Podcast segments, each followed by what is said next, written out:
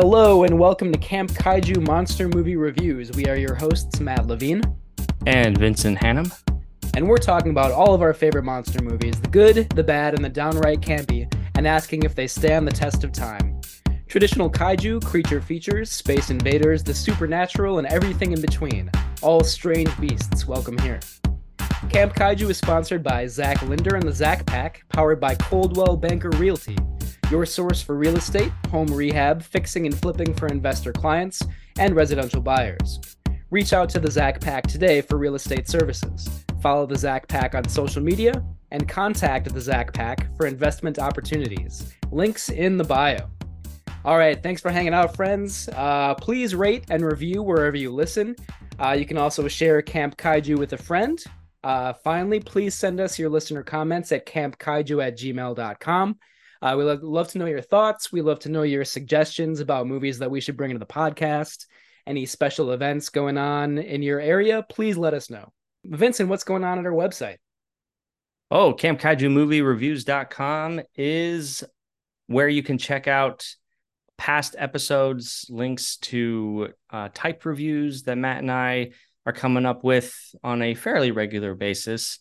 Um, so that'll cover movies that we don't necessarily get time to talk about on the podcast because, man, there's a lot of good monster movies out there that, you know, we can't we can't always fit into the podcast. Indeed, we kind of ran into that problem when when we were coming up with our um, slate for the second half of 2023. I had a list of like 20 movies that I wanted to talk about, but there's only so much time.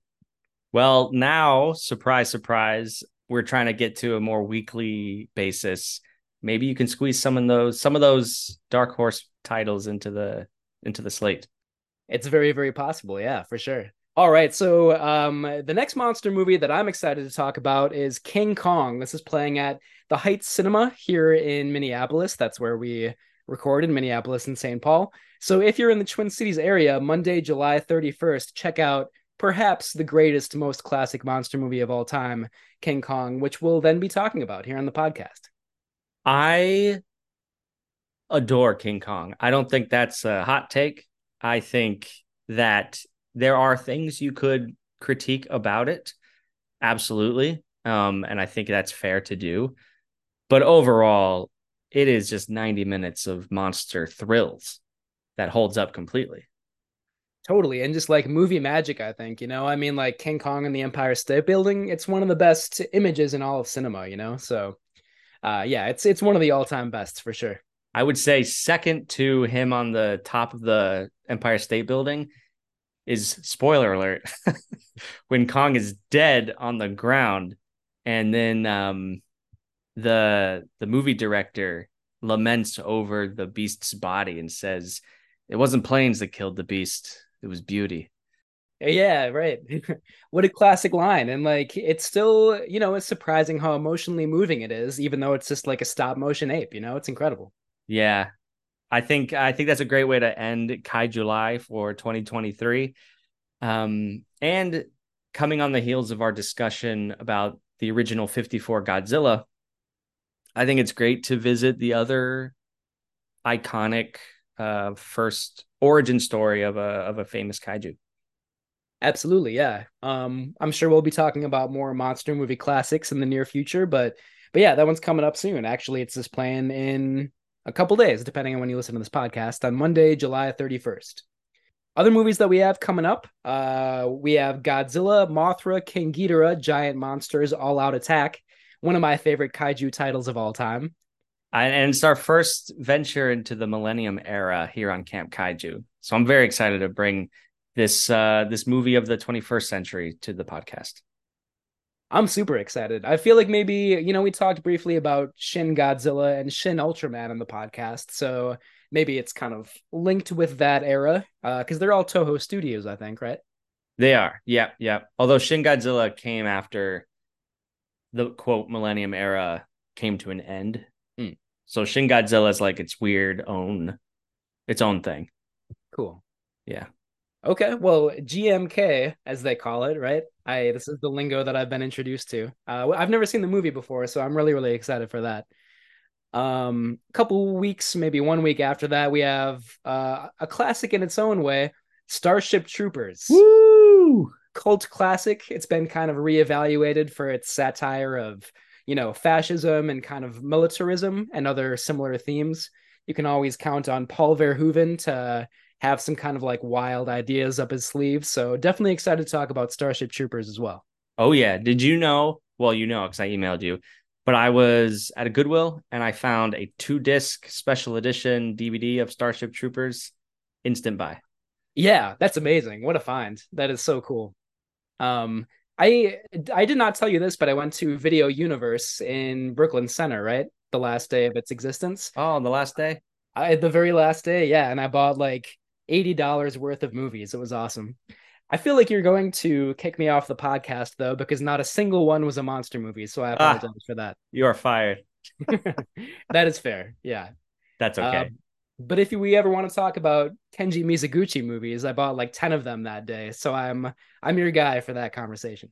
That's amazing. You talk about him, and not that you don't know anything about Kurosawa, but I've been on I've been continuing my Kurosawa kick. Today, well, this is a two-part story. So today I finished the Ishiro Honda biography that mm. I got for my birthday. Longtime fans will remember. Um, and there is the bond between Honda and Kurosawa as filmmakers continues to surprise me. So Terror of Mechagodzilla was Honda's last feature film as a director. And we know that Honda helped Kurosawa on Ran. But I think there's a movie before Ran. But anyways, that whole late period of Kurosawa's career, Honda was essentially the assistant director on all of those movies. And when Kurosawa was sick or otherwise indisposed, he trusted Honda to just take over and do his thing. Yeah, I love that story. I mean, Kurosawa, uh, you know, commonly considered one of the best directors, certainly one of the best Japanese filmmakers in in the history of cinema. So that's, you know, what better kind of sign of trust and and talent is there than that? You know, it's amazing. Yeah. They like hung out. They were just like two old men who just like became kids making movies and then they'd go back home and they drink and talk about the good old days at Toho and the studio system and everything uh, yeah, it was a really good biography tying all that in with Honda's own renowned works. That's awesome. I'm glad you enjoyed it. I remember you talking about that a while back. Yeah. Um. So, anyways, I watched. Ra- I'm gonna continue this for a second. I watched Rashomon. Rashomon. Yeah. And I watched Ikiru. And I was I, I loved Ikiru. That was like, uh, that was the movie that that is I'm still thinking about a week later. Yeah. I, I definitely need to rewatch Ikiru. It's been a long time, but I remember loving it the last time I saw it.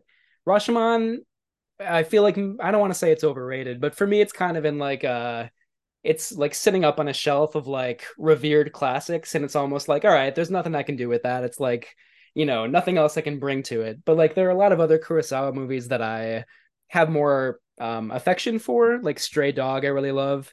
Dreams from the 90s, I think, is really good. Ran Kagemusha, a lot of his late period movies. So, so Dreams is one that was talked about a lot in the Honda biography because I've never seen it, but I guess there's some depictions of war and things like that. Anyways, it's not confirmed that, but it's highly rumored that Honda either wrote those scenes or just straight up directed those scenes because Kurosawa was like, Honda has been in war. I have not. So wow. let him do those those scenes. Amazing. Some of the best parts in the movie too. Yeah. Are like the war scenes and yeah, wow, that's very cool. Awesome. We're we're getting slightly off track, but I love talking about this stuff. That's great. Um, I don't know if Kurosawa ever did a monster movie per se, but hopefully maybe we'll find a way to bring him to the podcast at some point. yeah. Um, yeah, so much good stuff coming up. Uh, all that and more. So definitely stay tuned. Tonight, we are talking about the second Godzilla movie of all time, Godzilla Raids Again from 1955. Um, I, I chose this one. I guess this kind of connects back to what we were just talking about, like going back to origins a little bit with King Kong and the original Godzilla. Um, you know, in picking movies for this season, I realized that I had never seen the second ever Godzilla movie. And, you know, I, I think there's something to be said for like trying to go all the way through from beginning to end. So it's kind of part of that attempt for me. Um, what's your experience with this movie? Uh, in 2018, summer 2018, I discovered the uh, on the Criterion channel that they had all these films available and I was like, "Holy crap, I've never seen Godzilla Raids Again." I watched it. I really enjoyed it actually. Um upon this most recent rewatch, I think I enjoyed it slightly less now that I'm watching it with a critical eye. Mm-hmm. But there's still a lot that I like about this movie. And I think, you know, it's easy to talk about 54 Godzilla when it's such an in, indisputable masterpiece. But it's also fun to talk about movies like Godzilla Raids Again that um its reputation is less than I think it may deserve credit for, and I find that really interesting. Yeah, I, I would agree with that. Um, we'll certainly dig into that a little bit more later in the episode, as well as a lot of other stuff about the movie. Yeah. Should we dive into the plot? Quick plot synopsis. Let's do it. Cool. Um, all right. So, two pilots for the Kaiyo Fishing Company. Uh, the pilots are named Tsukioka and Kobayashi. Are tracking schools of fish off the coast of Japan when they encounter two giant creatures near Iwato Island. Godzilla, and an ankylosaurus named Anguirus. The pilots then go to Osaka, um, escaping from Iwato Island after the creatures fall into the sea. Uh, in Osaka, politicians and Dr. Yamane, who you might recognize from the first Godzilla movie, are discussing the sudden appearance of these creatures. Uh, Yamane explains that after the first Godzilla was killed by the oxygen destroyer at the end of Godzilla, um, this uh, second Godzilla creature has suddenly arisen, and that's we're so we're basically dealing with a separate monster here in Godzilla Raids again. So that title maybe is a little bit of a, a misnomer, you could say. but since the oxygen destroyer is no longer available, Dr. Yamane does not know how to de- how to defeat this Godzilla. He suggests issuing a blackout and using flares to lure Godzilla back out to sea, since Godzilla is sensitive to light. This plan seems to work at first as Godzilla moves away from land after approaching Osaka, but then three convicts try to escape during the hysteria and they crash a truck into an oil refinery, causing a huge explosion. Of course, this sets off a ton of light that Godzilla sees and returns to Osaka, this time with Anguirus, and the two of them cause much destruction before Godzilla kills Anguirus in a final fiery blow. In the aftermath, Kaiyo Fishing Company moves to Hokkaido, where Tsukioka reunites with some old war buddies. Their celebration is interrupted by news that a ship has been sunk by Godzilla near snowy Kamiko Island. Kobayashi and Tsukioka take off to defeat Godzilla along with their war buddy Tajima. Kobayashi is killed by Godzilla, but his death gives the other pilots the idea to bury Godzilla in an avalanche. Tsukioka and Tajima, along with the along with the Japanese Special Defense Forces, bombard the mountain with missiles and create an avalanche, finally defeating this second Godzilla. Or do they? The end question mark? Yeah, well, uh, have you ever seen King Kong versus Godzilla? No, but I expect that I will soon. I really want to. Okay. Well, it's the third movie and it does dovetail with the end of Godzilla Raids again. So there's some continuity there. Cool. Okay. It is like a little bit jarring to learn that like the first Godzilla monster was only in that movie, and now it's kind of like a second iteration. You know, so it takes a little bit of adjusting for a moment to realize what's going on. Yeah, it, it, it it's like you know then is Minya the son of you know the son of Godzilla is really the son of this Godzilla and the Godzilla in the first movie is the grandfather or grandmother. I don't or know. maybe maybe just unrelated. Like how many of these yeah. monsters are kind of lingering around out there, you know? right. Lurking it's, underneath the ocean. It's like a can of worms I don't think they intended to open, but now we all can't not think about it. Yeah, exactly. Yeah. This might be a case where like logic wouldn't does not suit us very well. Maybe we should just move beyond it, but but it's hard to do so sometimes. So yeah, it's kind of a simple story, but as we'll talk about, there are some interesting kind of subtexts to it. Um, getting into the crew of the film a little bit, uh, Godzilla Raids Again was produced by Tomoyuki Tanaka at Toho Studios. Tanaka, of course, very well known to Godzilla fans. He produced most of the installments in the series from 1954 to 1995.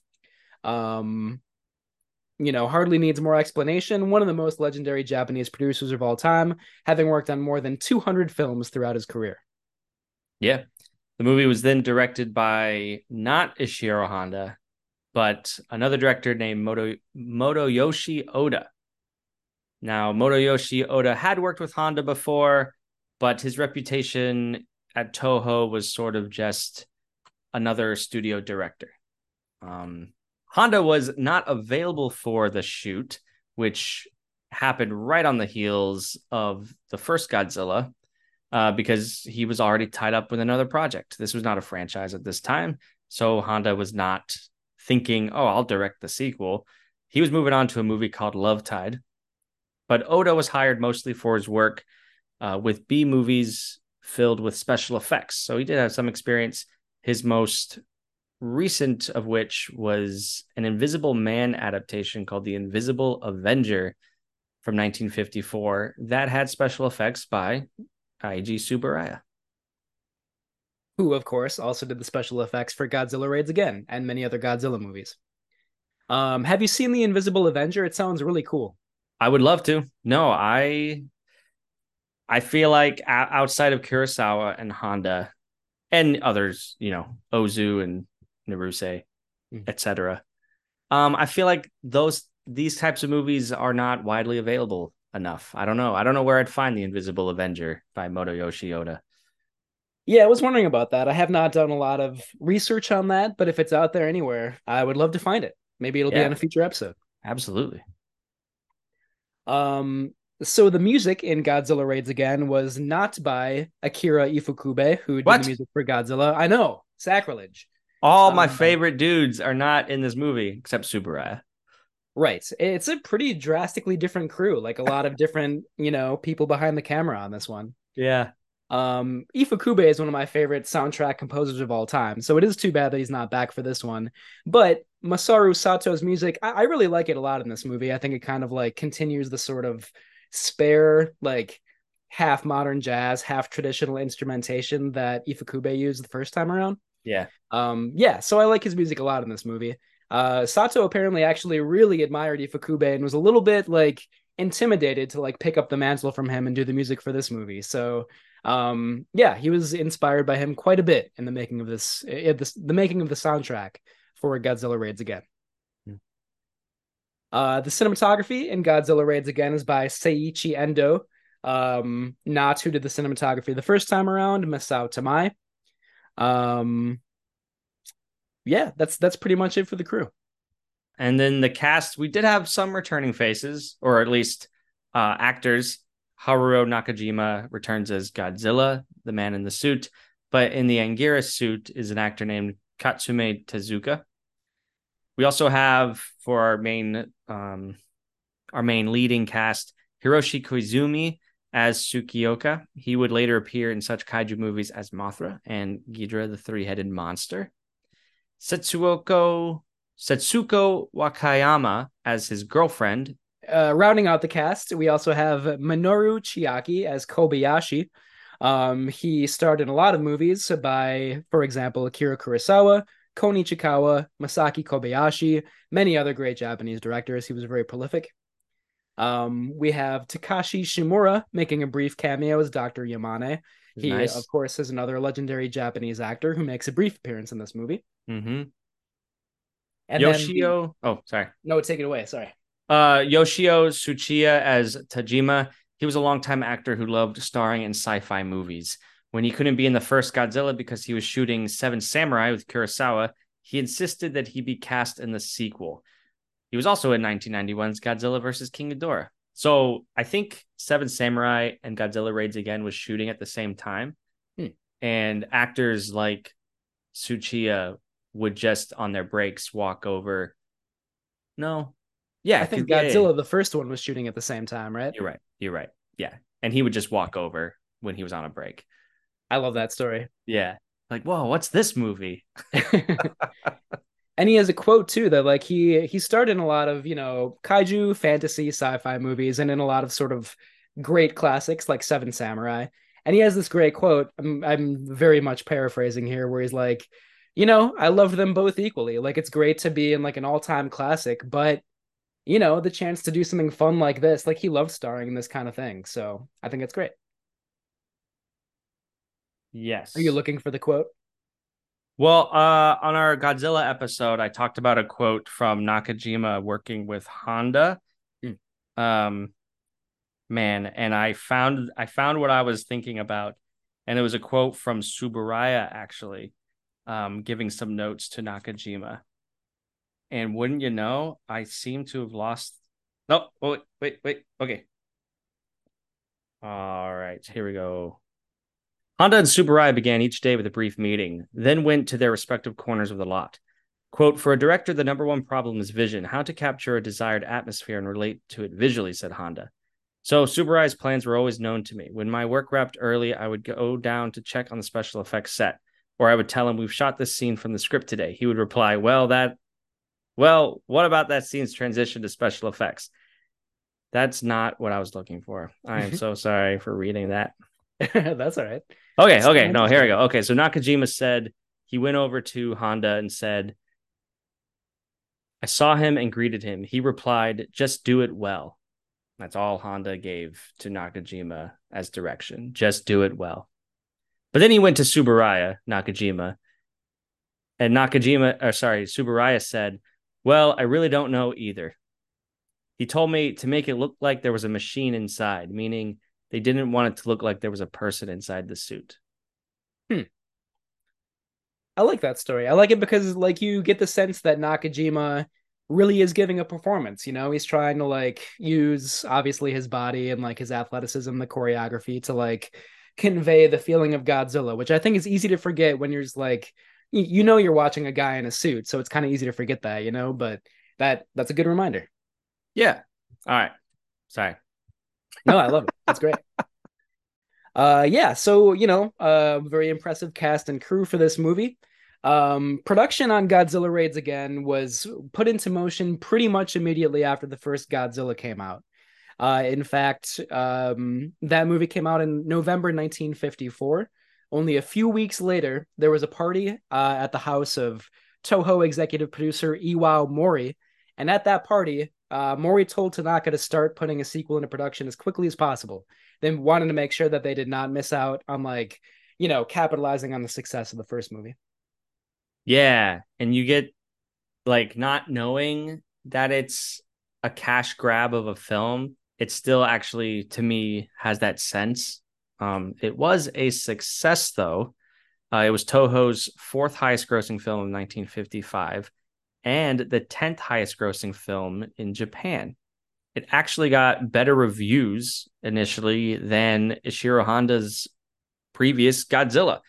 Um, a lot of that was related to the fact that, you know, we talked about last time that critics felt Honda was taking Godzilla, a monster movie, too seriously with its themes, whereas Godzilla Raids Again is very much just a a cookie cutter monster movie.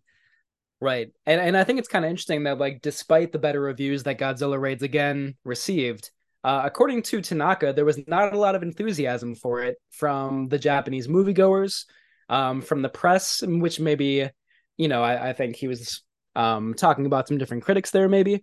And and even like some of the crew members at toho itself they did not really seem to have a lot of love for the movie. It kind of really was um, you know, a, a quickie production that was made in less than six months after the original Godzilla came out. So, uh, yeah, kind of conflicting viewpoints there a little bit. And I think that's telling that kind of reaction because there wasn't another Godzilla movie for seven years. Right. Do you, yeah, why do you think that is? Because like this one did okay financially, as you as you just mentioned. Yeah, I think maybe it's because of that that more critical consensus from people in the know. Um yeah, maybe they just or maybe they realized, hey, if we make another Godzilla movie, we're just going to continue to see these diminishing returns. Hmm. But Toho would make other monster movies in that 7 years. You'd have Rodan. You'd have uh, movies called Varan, The Unbelievable, The Mysterians, a whole host of sci-fi monsters and aliens. So I don't know. I don't think they just thought they don't. I don't think they thought Godzilla of Godzilla as that sort of flagship franchise that it would become. Right. And here we are 70 years later, so we know how that worked out. Yeah. Yeah, so uh, you know, again, like Godzilla Raids Again was made very, very quickly. A couple years later, in 1959, a re-edited English dubbed version called Gigantis the Fire Monster uh, was released released in the United States. I, I thought it was kind of interesting. That was shown on a double bill with either Teenagers from Outer Space or Rodan. And I can only imagine that Rodan was the vastly superior of those two movies. yeah. I feel like Teenagers from Outer Space has come up before, or maybe something similar. I don't know. We should talk about it. Someday. Yeah. Yeah. Yeah. Do you know if that one is like pretty easy to find? I have no idea. I've never heard anything more of it than just at this moment. Gotcha. Okay. what about what about Gigantis the Fire Monster? Have you seen that? No, I don't think we. I mean, it'd be interesting to watch it, but if Godzilla Raids Again is already sort of a mediocre Godzilla movie, the some sort of American edit of that doesn't sound very promising to me. Yeah. Like a quick spin-off of a quick spin-off probably is not a very good movie. Right. Yeah, that that makes sense. Uh, well, now is probably a good time to uh, talk about our sponsor for tonight. So, Camp Kaiju is sponsored by Zach Linder and the Zach Pack, which is powered by Coldwell Banker Realty. You're a source for real estate, home rehab, fixing and flipping for investor clients, and residential buyers. Reach out to the Zach Pack today for real estate services. Follow the Zach Pack on social media and contact the Zach Pack for investment opportunities. Links in the bio. So thank you to Zach Linder and the Zach Pack, and thank you all all of you out there for listening. Uh, Vincent, do we have anything from Minya's mailbox for tonight's episode?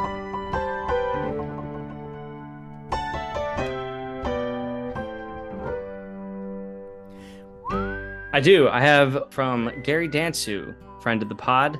He recently watched the movie 65. It's on Netflix currently. So that's the Adam Driver dinosaur space adventure. And this is what Gary has to say. This is his little review.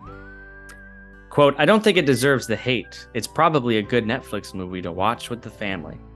Adam Driver is great as always, and it has some decent thrills, though I was yelling at the TV at the end for them to get to the fucking escape pod and work out their emotional baggage later. I also liked how it was filmed and some of the production design of the alien tech. There seemed to be emphasis on real locations. But it's very, very bare bones. Setting it on Earth seems kind of pointless, and there's almost not enough dinosaurs. But this could easily have been set in the future when they go to another planet. Kind of just a gimmick that it's on Earth 65 million years ago.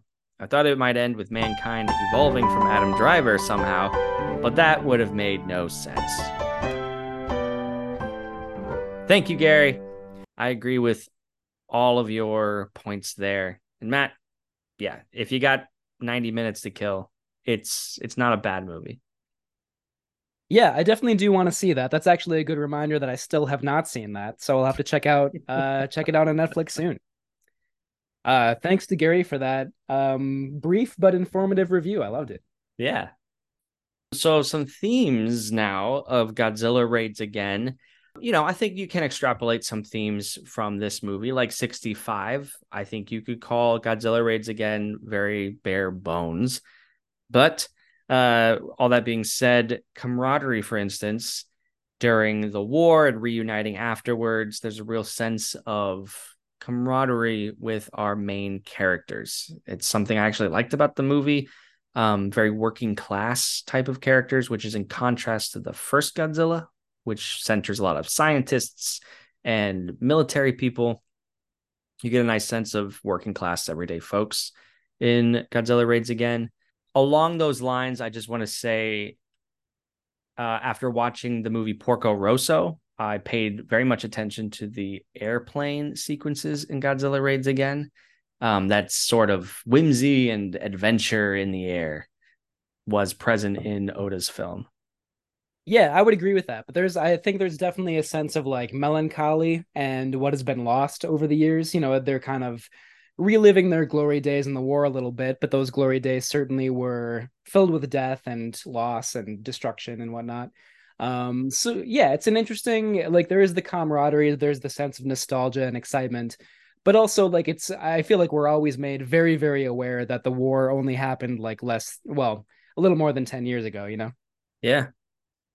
Yeah, and that's where it it it is a it is an interesting companion piece to the first Godzilla because the direction Oda's direction in a lot of ways sticks close to Honda's with the melancholy and the general aesthetic of you know gritty post-war Japan things aren't you know all sunshine and roses. So yeah i think there's something to be said about that this movie's kind of interesting because at times i felt like it was just trying to portray post-war japan and all of its sort of like uncertainty and like are we stuck in the past or can we move forward into the future a little bit um, this was actually in a review that i found online um, it's at the Godzilla Project, and it was submitted by somebody who just their their name is P V H A E C K E. So I don't know what the writer's name is, but they they kind of make the argument that Godzilla is meant to symbolize uh, traditional Japan, kind of its outdated mores and like the the code of honor from like the samurai days, whereas Anguirus is meant to be like the new capitalistic Japan that's kind of rabid and like wants to you know be a player on the like this kind of global economic scale and things like that. Hmm. Um, hmm. It's an interesting theory. I don't know if in this article there's enough to really kind of back that up, but I, I like that idea, and I think like the movie is trying to kind of show Japan and like a crossroads, you know, like where it's going to go from here on out. Um, and I think there are just like little ways that seem like almost semi-documentary, like shots of Osaka at night, some of the like fishing industry mm. stuff. Yeah. Um, that's probably the stuff that I liked best in the movie, getting ahead of myself a little bit here.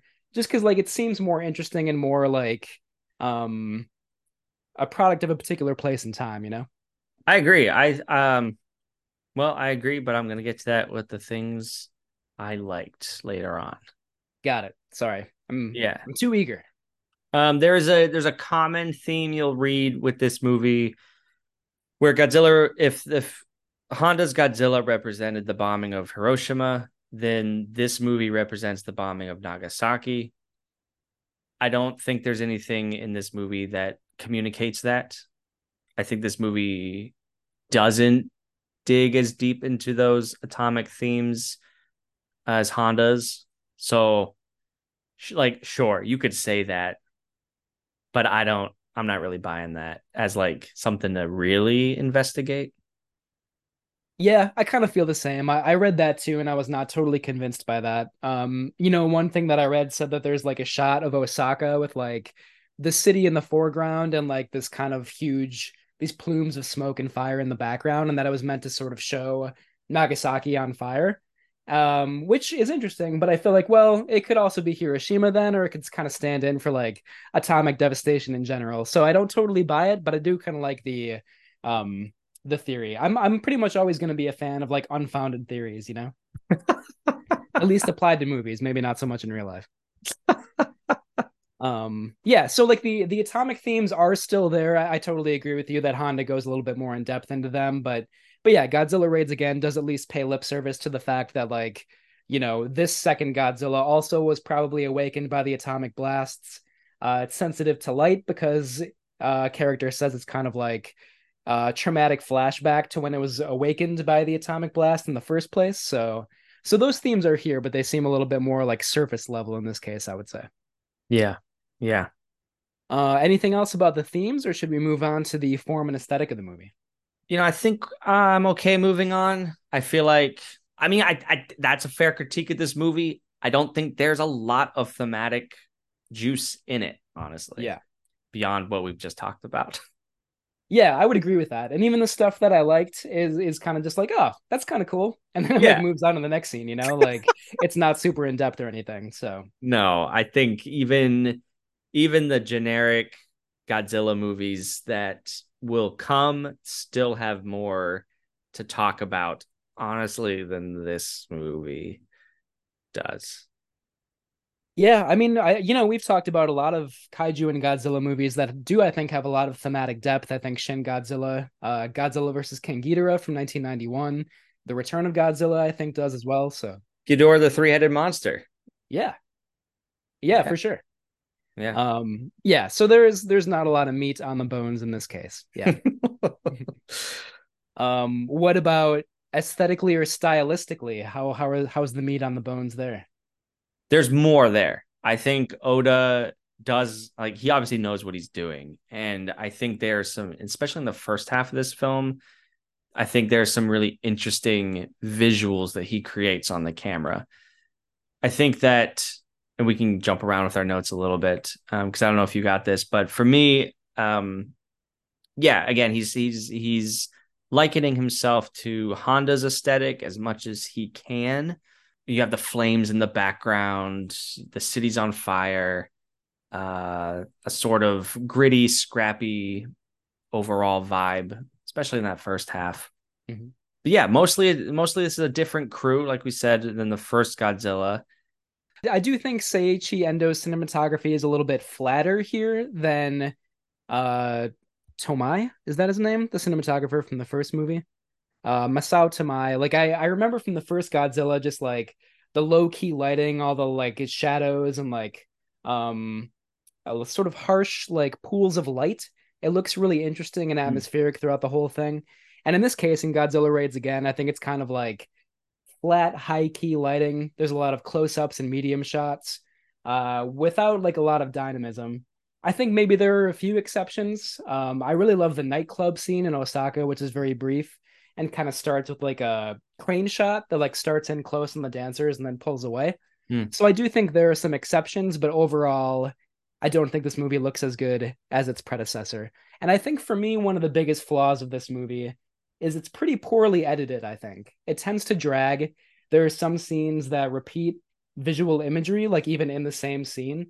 Like, for example, towards the beginning when Tsukioka is trying to rescue Kobayashi, like the same footage of him like circling the island and seeing him on land is repeated at least twice, mm. I think three times. So, yeah, I just think like the fact that this was so rushed, so hurried, they probably didn't have a lot of time to like spend in the editing room you can really feel that from the finished product i think. Well you can feel that in so this is a double-edged note for myself for me here that um shimura in the beginning he plays a video of the destruction the previous godzilla had wrought on tokyo which is just like three minutes of honda's footage from that movie which is like okay, you are just padding this runtime right now. yep. But to give it credit, it wasn't just like a normal flashback. It was used to tell this story via, you know, a slideshow essentially. But yeah, you could tell that the script it doesn't offer a lot thematically and it doesn't offer a lot to fully push the the narrative. Mm-hmm because it's yeah. just it's just a rush job a rushed job yeah, totally agree with all that for sure. Um, I do want to mention the things that I liked about it also, though. Oh yeah, yeah. Um, uh, I really love the sets in this movie. Um, I should maybe look up who the production designer and set designer is, but but the sets are really great. There's like a subway set which looks like it becomes flooded at one point. I really love that scene. And then like the climactic set on I think it's Kamiko Island, which is like this snowy, icy island with all these like mountains on the edge. Uh, really beautiful. I loved the entire setting for the ending of the movie. I agree. I love the snow setting. I think that is like Son of Godzilla. My favorite part in that movie is when it snows at the end. Yeah. It's just like that's a visual you don't see a lot in these movies. I think it was awesome to see it snow and cold, and then Godzilla. I believe Nakajima is actually buried in ice up to his chest there at the wow. end. so that's real hopefully that suit's keeping him warm. Yeah. um, I also read that they got that ice from like a like a hockey rink in Tokyo, which I think huh. is is pretty cool. Interesting cool effect. Yeah. What'd you think about the the fight choreography or like how the fights were shot? I thought it was great. I think like there are the the fights in this are are very intense, kind of, you know, surprisingly violent, pretty exciting. Um, there's a story that one of the cameramen on this movie made a mistake. He was supposed to shoot it in slow motion, but instead he shot it at a slower frame rate, which actually means that it's in fast motion when it's projected at like the normal rate. So we have this this shot of Godzilla and Anguirus fighting each other, and it's a little bit sped up. Their movements, you can tell, are like very kind of erratic. Uh, but it actually works pretty well. It's not sort of like the kind of ridiculous sped up motion that you might see in like hand cranked silent movies or anything like that. It looks pretty good here. I agree. And it's interesting we like this because it's a common criticism of the film that hmm. sort of super sped up combat, which I get. Like it was a mistake. It doesn't fit with the rest of the speed of the movie, obviously. Mm-hmm. But it gave it um, a sort of kinetic energy that I thought paired well with the, and this is another common criticism of the film that I don't entirely agree with. The criticism is that the fights, the fighting is boring. It's less interesting. There's not a whole lot going on. I find the fighting between Anguirus and Godzilla very scrappy, very natural, the way two animals would actually fight. A lot of biting, a lot of just pushing and clawing. So, in that way, I found it pretty interesting. Yeah, I agree. I guess I did not realize that the fights were kind of criticized in this movie because I I think they're yeah, I mean kinetic energy is a really good way to put it. You can like really feel like the violence of them. And I think it's also just worth mentioning that like the first Godzilla movie, it's just Godzilla. We don't have any kaiju fights in that one. So like this kind of is the first Godzilla versus kaiju battle and you know going back to the original and seeing how it started and and and you know like feeling like the intensity of it uh it worked really well for me. Yeah. Yeah, and yeah, it's it's fun, and I'm gonna say it again. Another criticism I've heard, I don't know if it's common. I shouldn't say that anymore, but is that like there's no sense of scale. Hmm. But yet, I was very taken by the sense of scale.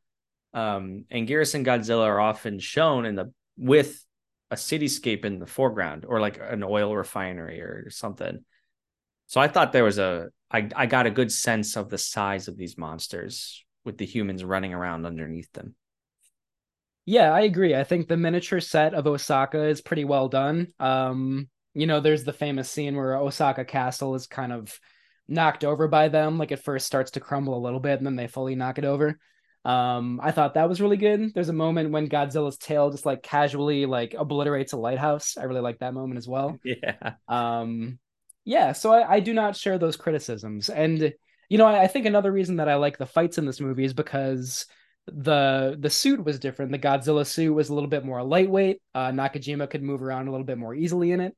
Uh, and Anguirus was a new costume, and they also tried to make that you know kind of um, mobile and flexible. So yeah, I think we see like the athleticism of those two actors slash creatures going at each other.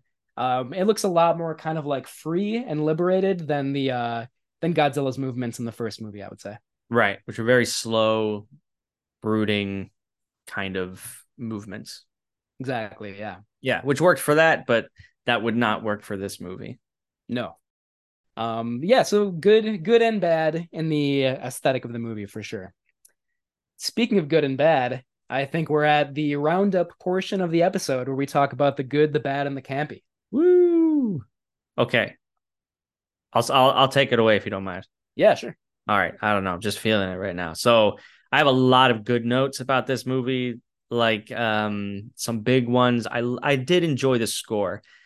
Um, if Oda was doing his best to replicate Honda's spirit, the composer in this film was doing his best to to meet Ifukube's sort of dramatic, eerie um, vibe. I love the visual, the picture Oda gave us of Godzilla looking at the flares that were dropped by the airplanes. Mm-hmm. I thought the use of light in that in those shots were really cool. And when Godzilla's approaching Osaka, I found it very menacing because you just see his head in the distance.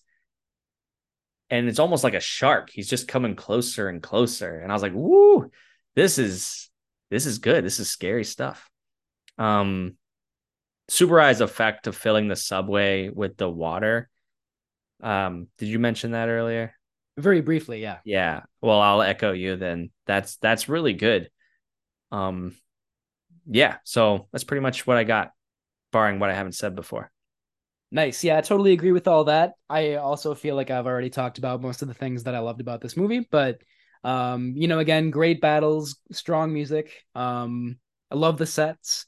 And uh, yeah, like I, I think there are like little bits of personality and uniqueness in this movie that you know they don't they don't necessarily hold the movie up they're not enough to like support the entire film but they are like intermittently interesting for sure And I like my favorite part of the movie is when we see these like very dark nighttime shots of Osaka, which I would assume that's like stock footage from like a documentary that, mm. you know, Oda kind of just borrowed for this movie. And then it cuts to a nightclub where the two main characters, Hidemi and Tsukioka, are dancing together. And uh, and then like the nightclub um, dancers and revelers find out that Godzilla is approaching, and we kind of see their panic grow. Like at first, it's kind of like a happy night, and then like all of a sudden, there's this chaos and confusion, and they're all trying to like storm out of the building.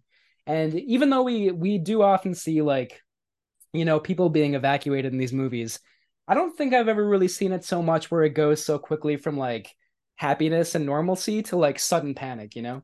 um, so I thought that whole scene was very, very effective. Yeah. Uh, I can talk about the bad uh, if you'd like, unless you want to take it away first. Uh, sure. I guess we can go back and forth. I'm a script guy, and the script doesn't really offer a whole lot. At first, though, you think it does, right? The first time I saw this movie, I was like, "Ooh, I love this. It's underrated. This is a mm-hmm. gem of a movie." But then my rewatch, I was like, why are these convict characters here? Why why does Anguirus disappear? Arguably the best part of the movie. He's killed halfway through. And then you're like left with nothing really. The last 30 minutes of this movie is not exciting at all. Like they're just kind of flying around Godzilla. They're trying to trying to find a way to to kill him, but there's no investment in the characters so ultimately the stakes are non-existent and and even the the final sort of uh heroic um suicidal death left me just kind of uh whatever about it yeah yeah I, I definitely agree with that like i kind of felt that like the time when like the movie should start wrapping up and getting to its climax is only when we're starting to meet all of his old war buddies and there's like the scene in hokkaido when they're they're all drinking together and like getting to know each other again. And it's like, wait a minute, who are these people? Like, I feel like the scene should have actually come like an hour earlier, so we have this like background of the characters earlier on, you know? Yeah. Um. Yeah. So the script is not very good. I agree with you there. It has its moments, but but yeah, it does seem pretty obvious that this was like uh you know a rush job, kind of put into production as quickly as possible. Um. I definitely do think it drags at times, and I think the editing is a, a big reason why. Um, the last criticism that I have, which we haven't talked about yet, is the character of Hidemi, which is Tsukioka's girlfriend. Mm. She is also the daughter of the head of the fishing company, so um, there's that connection, I guess. But she, there's nothing really to her character. Um, the only thing that we really learn about her is when Kobayashi asks her like how how he can like get a woman, and she's like, oh, just like buy her purses and watches and stuff and uh, that's probably not, not the best depiction of a, a female character throughout the Godzilla series. So yeah, she's pretty disappointing as well. Yeah. um, yeah. Uh, what about what about the campy? What do you got? Uh, there was one moment. It might have been Tsukioka. It could have been Kobayashi. Um, when they're flying around looking for Godzilla and they see Godzilla, and they just exclaim, son of a bitch. and I was like, let's have some mild swearing in my Godzilla movie. Sure, why not? yeah, it's a nice change of pace for sure. it's it just seems like a weird thing to say about this like towering beast, you know? Like, is there no sense of awe anymore? You know I mean? right, right. ah, damn it. this bastard again. Um, that's a good one for sure. I I think like the attempts at comic relief are not very successful in this movie. Uh, like there's a, like a very awkward kind of running joke where Kobayashi calls himself Mr. Groom. It's kind of what I was just talking about that he's like desperate to find a girlfriend and get married. So like it, you know, this is like his reputation as the movie goes on, and the joke is like, oh, how do you get a woman? Haha. And it's just yeah, it's it, it it's it's I don't know it can be at times just in like the delivery of it where like everybody's laughing like at the end of like a gi joe episode or something you know? Um yeah so the the comic relief is not very good in this movie. That's what i got for the campy. Yeah but they're having fun. Yeah right. Maybe more fun than the viewer is having in that particular moment. Agreed. Yes uh we are at the part of the episode where we give it a rating. Is it number one a timeless classic and definitely stands the test of time. Number two, there may be some antiquated moments, but overall it's great and stands the test of time. Number three, it may be historically significant or just fun, but it does not stand the test of time. Or number four, it is not worth revisiting and definitely does not stand the test of time. What do you think about Godzilla Raids Again? Well, I, I'm gonna be honest. The half, the first half of this movie, I was thinking, you know, it's not a classic, but it stands the test of time. But then after Anguirus dies, the movie dies with it, and I thought, you know, it's as much as I can enjoy it, I have to recognize that it is historically significant and has some fun moments. But no, this movie unfortunately doesn't stand the test of time among the great Godzilla movies. Yeah, I would totally agree with that. Um, you're right about Anguirus. He's one of the highlights of the movie, and he's gone way too soon. Um, for like the small pleasures that the movie offers, there's just like no looking past the fact that this is kind of a quickie rush job. There's not really a lot to distinguish it. Um, so yeah, it has its moments, but it, I would say it does not stand the test of time. Yeah, but it's such a it holds such an interesting place in the franchise. Like it, I think it gets forgotten. It gets kind of under the rug a little bit. It, but it is, you know, it does have its moments. So it is, it is worth a look, despite all this. Yeah, for sure. Yeah, and I'm glad we talked about it on the podcast because, because like you said, it's an interesting sort of like, uh, you know, uh, fork in the road for the series. So that's yeah. All right. Thank you all for hanging out. If you liked what you hear, please tell a friend, leave a rating and review, and visit CampKaijuMovieReviews.com or Instagram for more monster movie content. We cannot thank you enough. Camp Kaiju was recorded in Minneapolis, St. Paul, with theme music by Terrence Jackson and Minya's Mailbox by Ben Cook Feltz. Camp Kaiju is sponsored by Zach Linder and the Zach Pack, powered by Coldwell Banker Realty, your source for real estate home rehab, fixing and flipping for investor clients, and residential buyers. Reach out to the Zach Pack today for real estate services. Follow the Zach Pack on social media and contact the Zach Pack for investment opportunities. Links in the bio. And again, thanks to all of you for listening. We'll see you soon on Camp Kaiju. Here's motion picture adventure and excitement to stagger the imagination. The fantastic fire monsters raging out of the flaming bowels of hell. Mighty Gigantis, crushing whole cities in its wrath.